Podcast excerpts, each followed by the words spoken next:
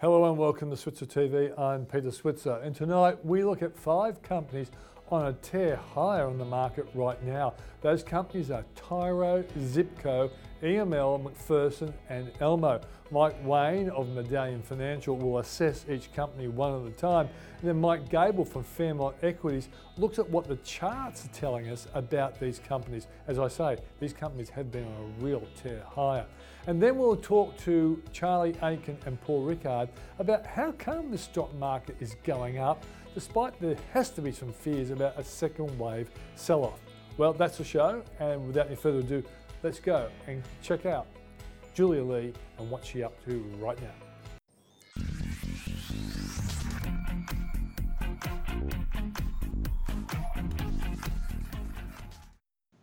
Well, joining us as she always does to kick off the show is Julia Lee from Burman Invest. Great, Great to, be here, Pete. Now that market just keeps on going up, Julia.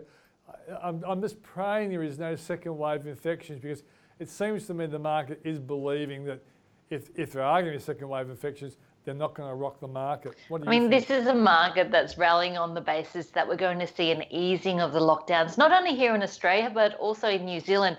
In fact, we heard that New Zealand from this Thursday will be opening up their bars um, and restaurants, so people will be able to go out. They will limit uh, gatherings to 10 people, but the lifting of those restrictions means some of those New Zealand stocks did well on the market. Sky City, which has a casino in Auckland, was up by about 5%. We mm. also saw Auckland Airports up about 4.5%, and New Zealand was up about 3.5% and even Fletcher Building managed some gains on hopes that its workforce will be able to get back to work. And of course, here in Australia, with the easing of some of the lockdowns, it meant that retailers did well on the market. So I think Myer was up by 13%, JB Hi-Fi was up by about 3%, and those discretionary retailers did well on the market today. Julia, what have you been buying and why? Well, I think Pete. Uh, last week I told you I've been buying. I've been buying into stocks where the uh, solvency and liquidity concerns disappeared. So basically, after capital raisings, and some of the stocks that we'd entered into included things like Webjet, G8 Education, InvoCare, as well as QBE Insurance. And some of these stocks have really taken off. I guess I bought them when it was at uh, peak pessimism. And Webjet today on the market was up by more than 20%. So some of these stocks are now starting to factor in that people will start moving and traveling again. Um, and we are starting to see an uplift in terms of valuations there. So that's nice to see as long as we don't get that second wave feed. Yeah, that's right. And uh, I know we interviewed the CEO of Webjet here about six weeks ago, and he, he, he thought the coronavirus would be a, a problem for him. I don't think he could ever imagine how big it was, but he'd be very happy to see this bounce back. What about, uh, so it's Webjet, um, you know, GEM, that's the, uh, the education business, right? And NAB, you bought that because they're having a capital raise? After the capital raising, uh, they strengthened their balance sheet, so they should be okay in terms of capital over the next 12 months and managed to get that dividend as well. So that that was a, a nice bonus. Look, the banks are cutting or deferring uh, dividends at the moment, um, and even if we did see deferred dividends or cut dividends over the next three years, I guess picking up stocks for the longer term, as long as we see a recovery of those dividends over the next three or four years back to pre-COVID-19 levels, then um, you know, based on uh, current prices, you're looking at a yield of 13 to 15 percent. So unusual circumstances um, but also an opportunity there. No doubt that in terms of the housing market, the pain is probably yet to come, given those um, mortgage deferrals. But given where stock prices in, uh, the prices now probably are reflecting that. So, so are you basically saying that if you're a long-term investor, looking at some of our banks, is not a bad idea. I think the bank's looking interesting. Virgin Money is another one that's been sold off very heavily. The other area that's looking like it's been indiscriminately sold off is the real estate investment trust area. And I guess today's update, we heard from Scentre as well as from Charter Wales. And I think comparing these two companies really highlights um, the difference in quality as well as tenancy. For Scentre, which is the Westfield um, shopping centres here in Australia, you know, it has been heavily hit outside of the supermarket and food retail, things like footwear, clothing, uh, leisure, they've been hit very hard. And um, they're saying at the moment around about 57% of their tenants are open for business. That will slowly ramp up. But then you compare that something to a Charter Hall's WALE, which is a much diversified portfolio, and most of its income comes from government and large corporations. A few years back, they bought the Telstra Exchange Towers, which they now lease back to Telstra. They've got a BP portfolio as well. So much more stable. They came out with a revaluation to more than 40% of their portfolio because some of the assets are unlisted and revaluations didn't move. They are going to reevaluate 100% of their portfolio uh, by June 30, but pretty stable cash flows um, for a business like that with the average lease 14 and a half years and on a yield of 6.3% in a world where many dividends are being cancelled, deferred, or even dropped.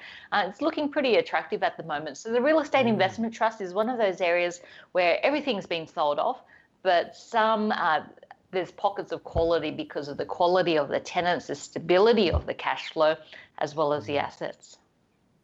Yeah, I know John uh, McBain from Centuria was basically saying the same to us last week that basically he's very happy with his portfolio of, um, of clients or, or tenants and uh, they're probably, he didn't say this, but probably like you're implying that they have been oversold. And I guess uh, as the market recovers, you'll be getting reasonable income along the way as well. Yeah, I mean, yield is a, a, hard question at the moment for a lot of investors, given the typically high yielding areas of the market, like the banks, um, have been cutting or cancelling or deferring uh, dividends. So yield really is coming from unusual places on the Australian market, from the miners, from the gold miners, um, from mm. areas that you wouldn't necessarily expect. There are still some traditional pockets of yield, so the supermarkets are still doing relatively well with stable cash flows and the utilities. Um, but really, a lot of that dividend growth for the Aussie share market is coming from the miners. Mm.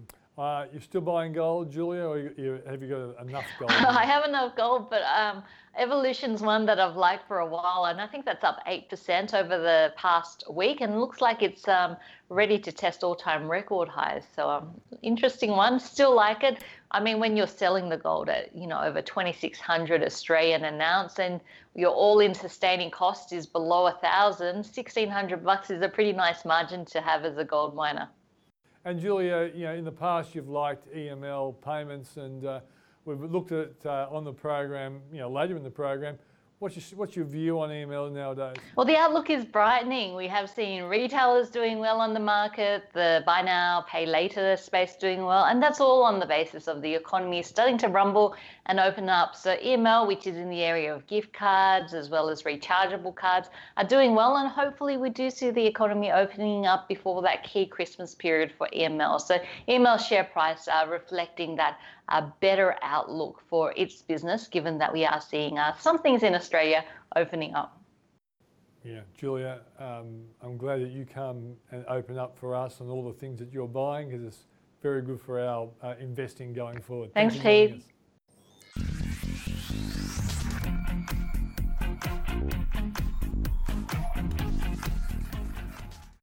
What do you think about a company called Zipco?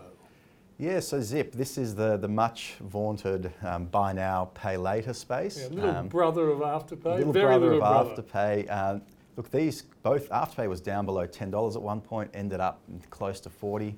Um, Zip Money was I think around one dollar. It's mm. now back above sort of three fifty. Um, initially, everyone was fearful with these companies that people being laid off, people being unable to work they'd have no money to spend. No retail. No retail at all. And as it's turned out, these companies are given a couple of updates, and so far they haven't been too bad. Obviously, bad debts have ticked up, but it's only been very slightly in the case of Zip Money mm. or Zipco. Um, so, so far, there hasn't been too much damage to their overall business, but yeah. it's something you've got to keep an eye on. Mm. Uh, for us, it's not somewhere that we're invested in at the moment just because of that unknown factor. Yeah.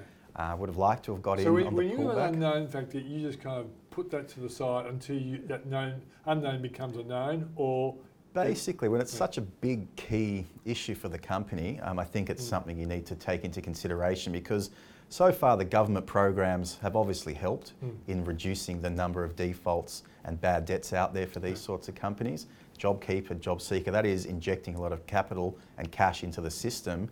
that won't necessarily always be there. Yep. You've got to consider as well with the likes of Afterpay and Zip, in order for them to keep growing, they need to keep getting access to capital. And debt funding costs have gone up around the world. If they have to come and raise equity in the market, the cost of equity has gone up probably as well. So their costs are going up and they can't necessarily pass that on to their Yeah. end customer or their merchants the way that a, a bank would. So for us, um, it's still a lot of questions to be asked. And I don't think you can compare Afterpay and Zip as a like for like all the time. I think Afterpay is probably slightly better quality. Their repayment turnover is a bit higher than Zip, but Zip has actually been seeing that repayment turnover pick up a little bit. Yeah. So, Uh, so- no, I, I must admit, I, I've avoided Afterpay because I didn't know what governments might Yeah. do to stop them doing what they're doing.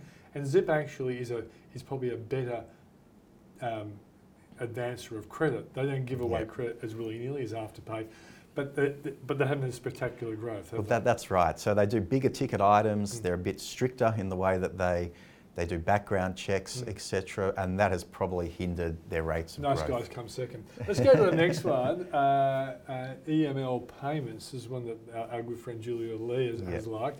Um, what do you think about EML payments? Look, another interesting, uh, fast-growing tech business. It makes a lot of sense. This company, in the areas that it's operating in, has been taking market share and growing at spectacular numbers. Uh, they pulled back as well very quickly when the initial sell-off was taking place, but they've bounced equally as quickly. So you've got to be quick with some of these growth stocks Yeah. to take advantage of them. Um, EML has basically got three business divisions. The first one is reloadable credit cards, Mm. which are used for various sports betting accounts, uh, such as Ladbrokes. Um, I shouldn't probably go through the names on this, we- but we- we anyway. it. Okay, that's a good example. But um, so that's the first business. Um, um, the second one is um, gift cards. So you think about your old-fashioned Myer gift card or Yeah, David Jones gift shopping centre. Mm. Again, I'm going through the, the different brands there, so giving them a free plug. Yeah. But basically, that's the first two businesses. The third one is secure payments between businesses and their suppliers, etc. Um, And these guys should be struggling now, shouldn't they? Because right. people aren't out shopping, but they've still got a bounce. That's right, and that's what I don't quite understand, Yeah. um, and that's why I'm a little bit cautious of, of just piling into them because the share price is moving higher. That's one aspect to it, but the Mm. underlying business at some stage needs to show that it can Yeah. handle these conditions. Because you would think that reloadable credit cards, gift cards, and business transactions would all be under pressure. Yeah. Prior to the COVID 19, as I was mentioning, all the numbers were moving in the right direction. They've done a lot of acquisitions, they've Mm. managed to integrate those quite nicely. They're still growing organically as Mm. well, so not just through acquisition. So there's a lot to like about this business, but there's a lot of unanswered questions. Do you think some speculators are saying that we might come out of this faster than we, we think? A company like this will rebound quicker because, like in retail, Mm, it's in casinos and things like that. That's right, and that's what people try to do with stocks. They view something that's temporary Yeah. as permanent sometimes, but in this situation, they're viewing this as a temporary issue that's going to be transitory and pass in time, and then in six, 12 months, we might not get back to 100% of the volumes and the values that were being transacted previously, but we'll be pretty much there 80, 90% of the way back. Okay, let's go to Tyro. Now, Tyro is Yep. a company that was once a, a four dollar stock. It Yes. ripped up there. then It got clobbered down to about a dollar when the, the, the crunch was on. It's now made a, a very big comeback. I think, think it's up a fair bit today as well. What's your view on Tyro? Another great fintech company, a good story that actually made that transition from a, a specky, if you like, Mm. to a company that won a lot of contracts and generated a very strong business model, taking market share away from the banks. And it's basically, Um, a lot of us do tap and go in restaurants and cafes. A lot of them are Tyro machines, aren't That's they? right. So the thing is, the, the people that they deal with, or the companies that they deal with, um, tend to be very large businesses or even just small to medium Mm. size enterprises as well. They did a very good job initially in locking up many small to medium sized businesses where the margins are very high. Yeah. But the growth rates in that area are starting to slow. And one of the concerns is that as they get on larger and larger merchants Mm. and companies, They they're going to get squeezed. Yeah. So, will they be able to maintain the rates of growth that people have gotten used to? That's one concern. Obviously, as well, with this coronavirus pandemic, people were concerned that volumes of transactions were going to decline uh, and that value of those transactions declines as well. And we've seen in an update, I think today, that the volumes have been pretty flat, but the basket of items, the basket of goods is actually now smaller. Mm. And again, it's a question about how quickly things can Mm. return back to where they were before However, the, the crisis. market is like in their future. Well, that's right, because it, but all, if, you, if you come back from four dollars to one dollar, one dollar fifty, obviously a lot of people are going to start Yeah. to look at that, and I think at the moment people are buying those companies on their previous growth trajectory uh, and the expectation that that growth trajectory is going to pick up again once we pass this little blip. And- and time I- will tell. And I guess you, if you believe that all of us being locked up are desperate to see the return Yep. of Friday and Saturday nights at restaurants and pubs, Tyro will be a beneficiary when that happens. Absolutely. They did actually get a bit of an offset with people going and stocking up on toilet paper and, and goods and service, Yeah. goods for their house to keep them sustained throughout this period. So they did see actually a bit of a pickup in the volumes. It's just that people weren't spending on mm. shots down at the pub. They were Yeah. buying toilet paper, which was Okay. s- cheaper. All right, we'll we'll save your, your favourite for last. McPherson was an interesting Yeah. one. We interviewed the CEO here last week, and I was actually quite surprised at A, the diversity of the company, and once again, its, its, its graph looks like all the other companies. It's a really big bouncer. What do you think about McPherson? Yeah, look, I must admit it wasn't one that I was too familiar with before, but after looking into it, it is an interesting company. It's almost a diversified conglomerate, mini conglomerate in Yeah. some respects, because it covers everything from aluminium foil and glad wrap to health and beauty products. Yeah. Um, even And then, sort of and the, then this, like the uh, nail cutters. oh, yeah, the nail clippers and the files, all that stuff that you Yeah. see in the chemist. The stuff that- that, that gets stolen off us at the airport when we're going through. yeah, all that sort of stuff. So um, they might have seen a bit of a tick up, or they didn't see a bit of a tick up as people again stocked up their, their pantries and, and their cupboards at home to get them through this pandemic.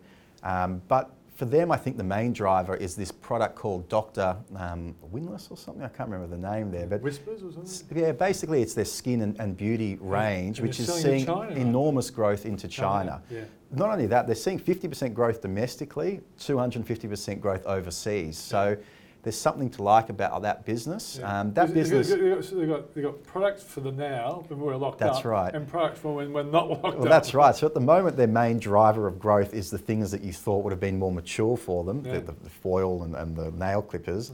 That's obviously seen a bit of a bounce in the short term. The health and beauty stuff's probably taken a little bit of a back seat in the short term, but in the long term, you want to see those dynamics shift because ultimately it's the fast growing brands that make a big difference for Yeah. them. And they were a mining services company at one stage. I. Yeah, I- look, it's, it's a strange business taken on many, Yeah. many different, um, yeah, many different forms. Yeah. Okay, final one. Elmo. And, and it's Yeah. not, for, for people who are Sesame Street fans, Elmo means a lot, means a lot of things. But Elmo is a company you like, and Yeah. yeah. Microcap Conference in November, you tipped it. It did very well. Explain what it is and why you still Yeah. like it. Yes, so Elmo tipped at the conference. Fortunately, it's higher today than it was then, despite all that's gone on. Uh, It's one of these software as a service, fast growing tech businesses that provides services to HR departments when it comes to payroll and rostering. Um, it's got a 10% market share. So basically, any business in the country is a target customer for them. For payroll. um, for payroll and, things like that. And speaking to the management last week, they suggested that although a couple of companies have put off that final decision making process um, in this environment, what they have seen is a lot of other businesses coming to them looking to um, move into the cloud, so to speak, and away from more traditional payroll um, mechanisms, which can often, you know, in, in the office done through paper or whatever it may be. So um, they've got clients ranging from universities um, to, to many big en- um, electrical and, and technology companies. It's founder led still. Um, I think the two founders own 30, 40% of the company You like still. that? I like that. It means they've got skin in the game. Often these fast growing tech businesses are private equity led and they don't really have the networks entrenched within the industry, which I think helps Elmo when they acquire businesses. Often the, the businesses that they're acquiring have been set up by people that worked for Elmo in the past or things like that. So they have a, a bit of an advantage in our view in that space. They've got great customer retention rates. Um, each year, each customer spends 110% of what they spent the year before. So not only are the current clients spending more, but they're bringing on a lot of new business as well. Their margins are very high, and they've got a number of different modules, 13 in total, when the average customer only uses about three, three and a half of those 12 or 13 different modules. The idea is over time, they can not only increase revenue through existing customers using more modules, but bringing on new business as well. Cross selling to advantage. All right, so that's Michael Wayne with his uh, look at five, I think, very interesting stocks. Uh, Mike, your website before we go? medallionfinancial.com.au. Thanks, mate.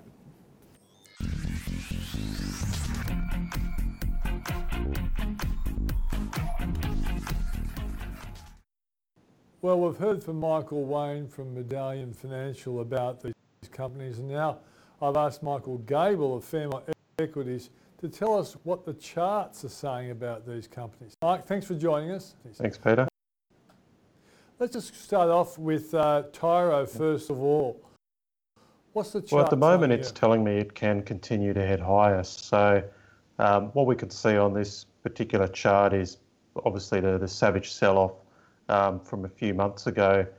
Uh, bounced well off the lows, just like the rest of the market. But what I've indicated with the diagonal blue lines is that it did enter a period of um, consolidation. So, um, strong move off the lows, um, and then it consolidated that move. So, what that means is you know, any selling that came in wasn't enough to push it down to the previous lows. It was met with um, almost equal buying, and then in the last few days, we can see that the selling pressure has subsided, uh, and now it's having another run towards its old high.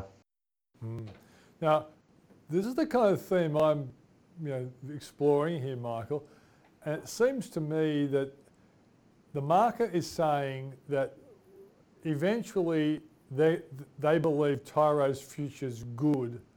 And even if we got, say, for example, a second wave and another savage sell-off, it, it kind of tells me if you're an investor, this is a company that would always be a good buy on any such, say, second sell-off savage dip.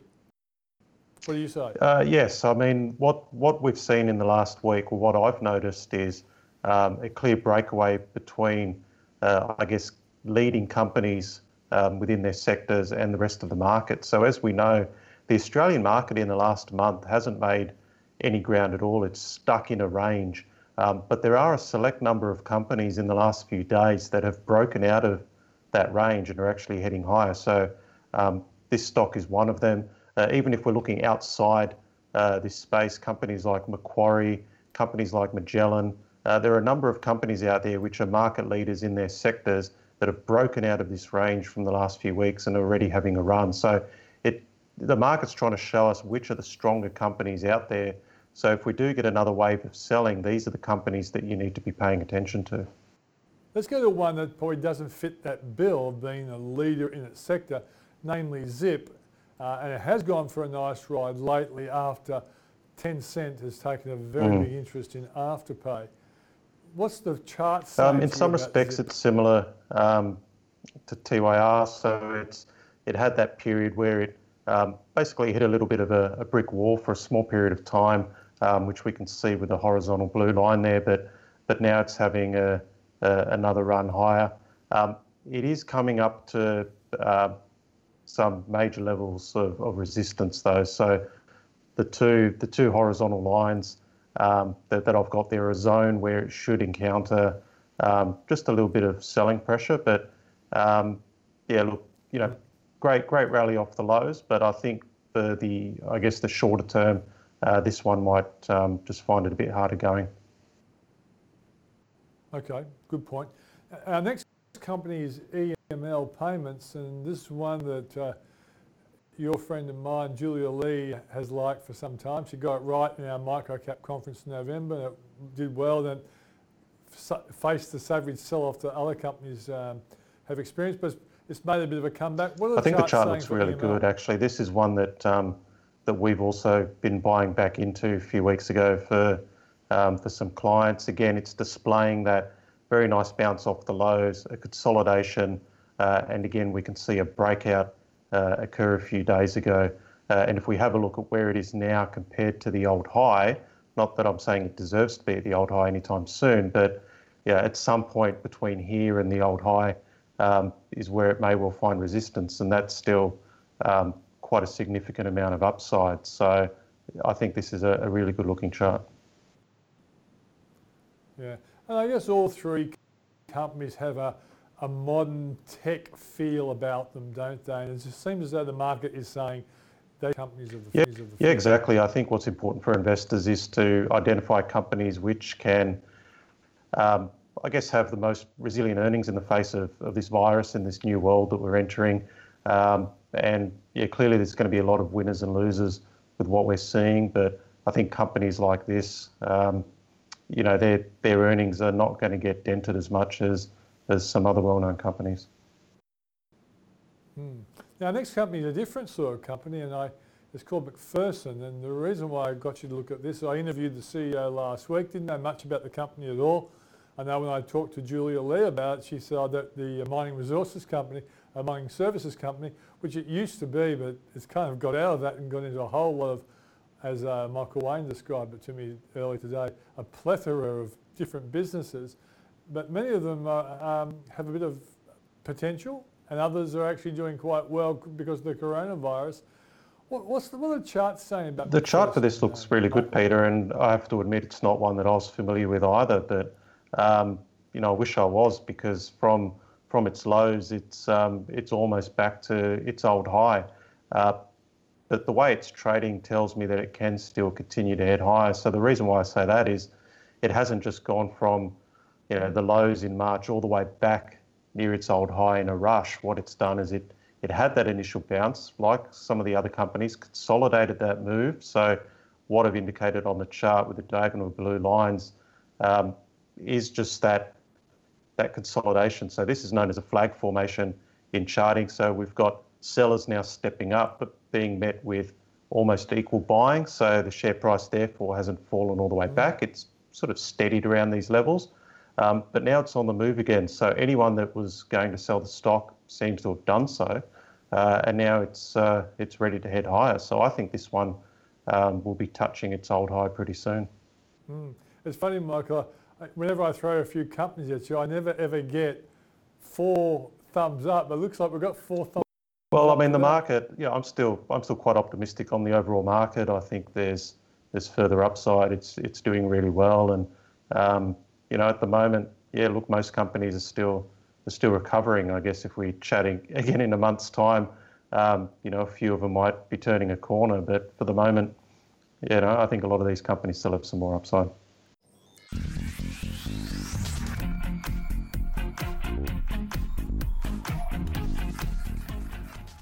Well, here we are again, uh, socially distanced as we're supposed to be. Uh, but the market keeps on going up, and I've got to ask the question is this too good to be true? Charlie?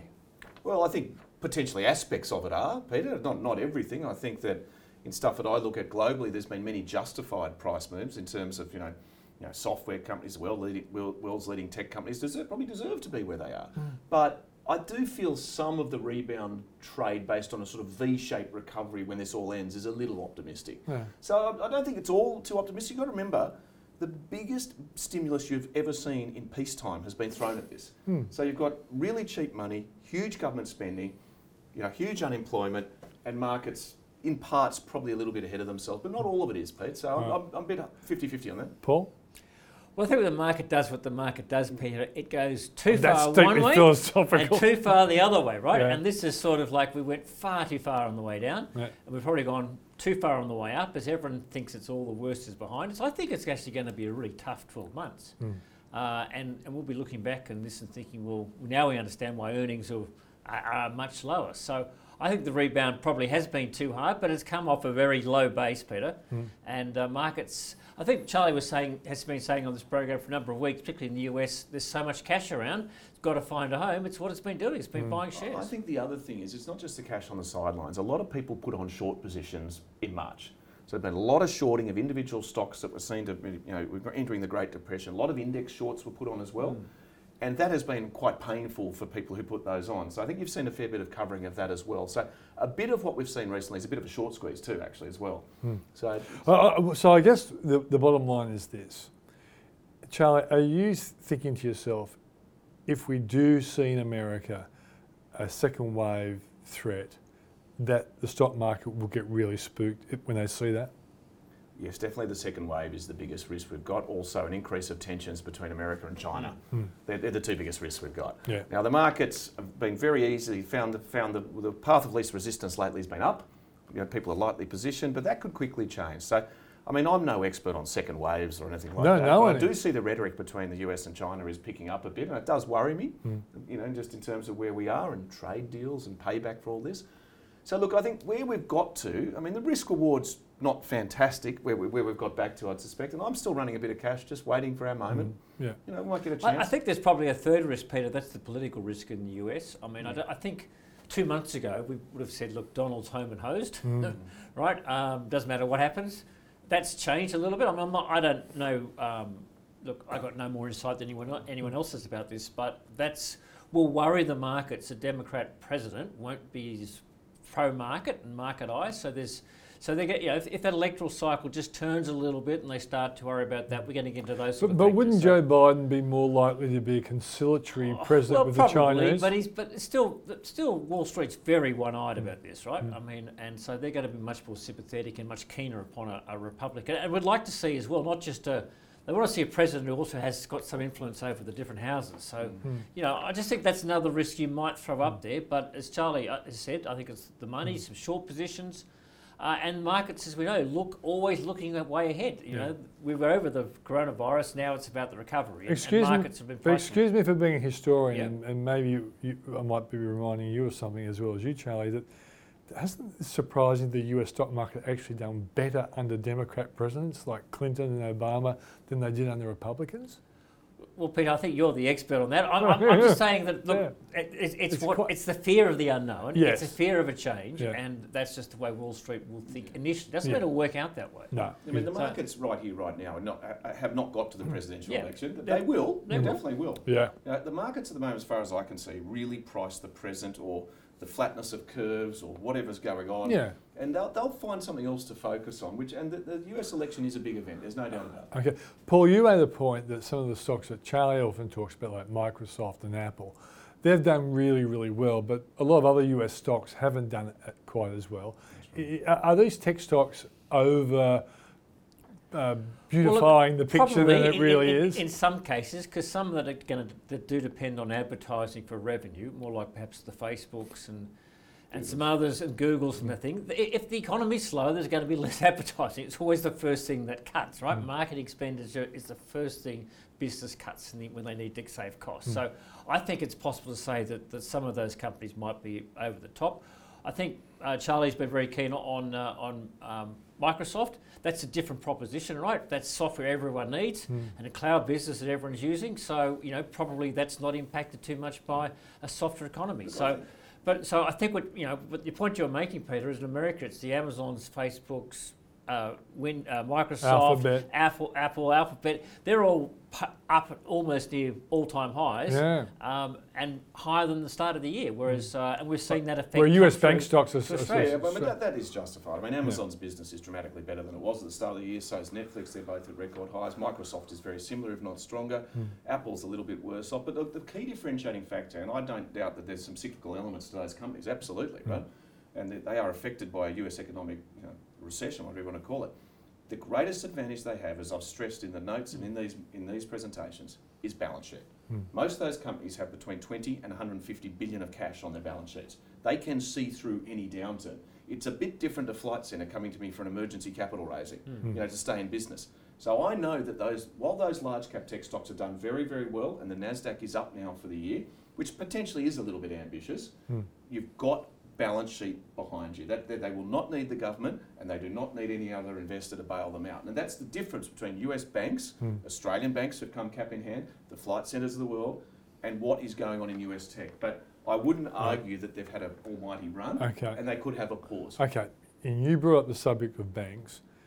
And Paul, the banks look really crappy at the moment based on provisions that might not be necessary could the banks actually say, for example, if there isn't a second wave and the government can get out of JobKeeper earlier than expected, could the banks be like the, the kind of companies that come home in a wet sail? In, in, well, I think year? Peter, if you if you if you look at what's happened, I mean, the, the, whole market sort of got got sold off. The banks went a bit further.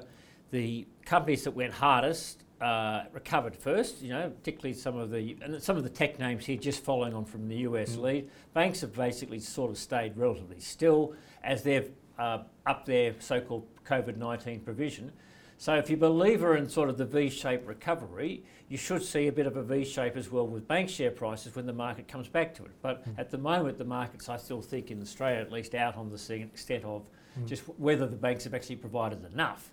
So that's sort of the unknown there. So I think there's probably a bit of value there, Peter, but um, it's not. We're not seeing the, the lead in the US, so therefore we're not yeah, seeing it here in Australia. I so European and US banks are also struggling in mm. terms of you know lagging the markets quite badly, as you'd expect in the lowest interest rate environment in history.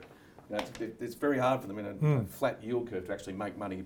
You know, borrowing short and lending long mm. when the yield curve's flat. So that's a bit of a global event, but obviously with the local dividends being deferred, if you want to call it that, at, mm. you know, Let's hope there's a Let's call it deferred for the moment. We don't know. Yeah. Look, the point is though, that if you have your optimistic scenario, we all go back to normal, JobKeeper goes, everyone pays their mortgage yeah. again. Are banks in Australia going to rally? Absolutely. Yeah. But I just don't know where we're at with all that yet. I don't no, think me neither. Uh, that was just uh, yeah, a hopeful. Um, if you're on that side of it, throw yes. the stumps. Yeah, but yeah, we, yeah. Don't know. we don't know. the second it's, it's, it's really finger in the air stuff. The provisions, Peter, are finger in the air. The whole of scenarios, but you know who who would have said a month ago that the US unemployment rate would be 14.6%? So the a bank economist at the moment saying that next year, you know, that housing prices are going to fall 15% this year and 5%. That again, that's just finger in the air stuff, right? That's all it is. And so, you know, there's no idea at this point in time. So it'll take a long time for that those sort of numbers to really go through the system. So yeah. I think, as you, as Charlie said, if, if you believe in the V-shaped recovery, then banks are going to be look pretty cheap. Yep. If you think this recovery is going to take a lot longer, question mark whether the banks actually have done enough. Okay. Last thing before we go, we always like to get a stock of what you've bought or what you got, got your eye on, Charlie? What have you got your eye on or what have you bought? Well, uh, the only thing I've done in the last two weeks is actually buy a bit more of the greatest investor of the 21st century, Berkshire Hathaway. Mm. I think his stock looks interesting. It's the first financial I've added in five years. A or B? B, the B. You know, A is a bit on the expensive well, I'm, I'm, A is a bit much, right? Yeah, no, it's not above, above Charlie's pay grade. I mean, they're back at the net asset value. Yeah, remember, yeah. he's got 137 billion in cash. Yeah. He's very well positioned. 17% of the market cap is Apple shares. Mm. He owns some big money centre banks in America, well, some hmm. Coca Cola shares, American Express. I see it as a bit of an ETF on America reopening, mm. plus his skill to deploy that capital. So that is the only thing I've done in the last few weeks. And quite frankly, mm. over the last few weeks or months, if you've done nothing much, you've probably done okay. You know, the temptation to overtrade these situations is, is very large. Mm. Okay, Paul? Look, a boring stock is the uh, Arena REIT, retail uh, um, Gee, Industrial Property Trust. Yeah, it yeah. is boring. Yeah. Look, they did a capital raising last week, but reconfirmed guidance for the full year. I think that's. Um, What's their most famous it's, it's, thing? Uh, Peter, I don't know, um, but uh, you caught me off guard with that question. Sorry about that. So I thought quick, quickly, but a yield of almost six percent, which they've reconfirmed guidance for. I think that's a reasonably that's a low risk sort of income stock. Yeah, great stuff. Paul Rickard, Charlie Aitken, thanks for joining us.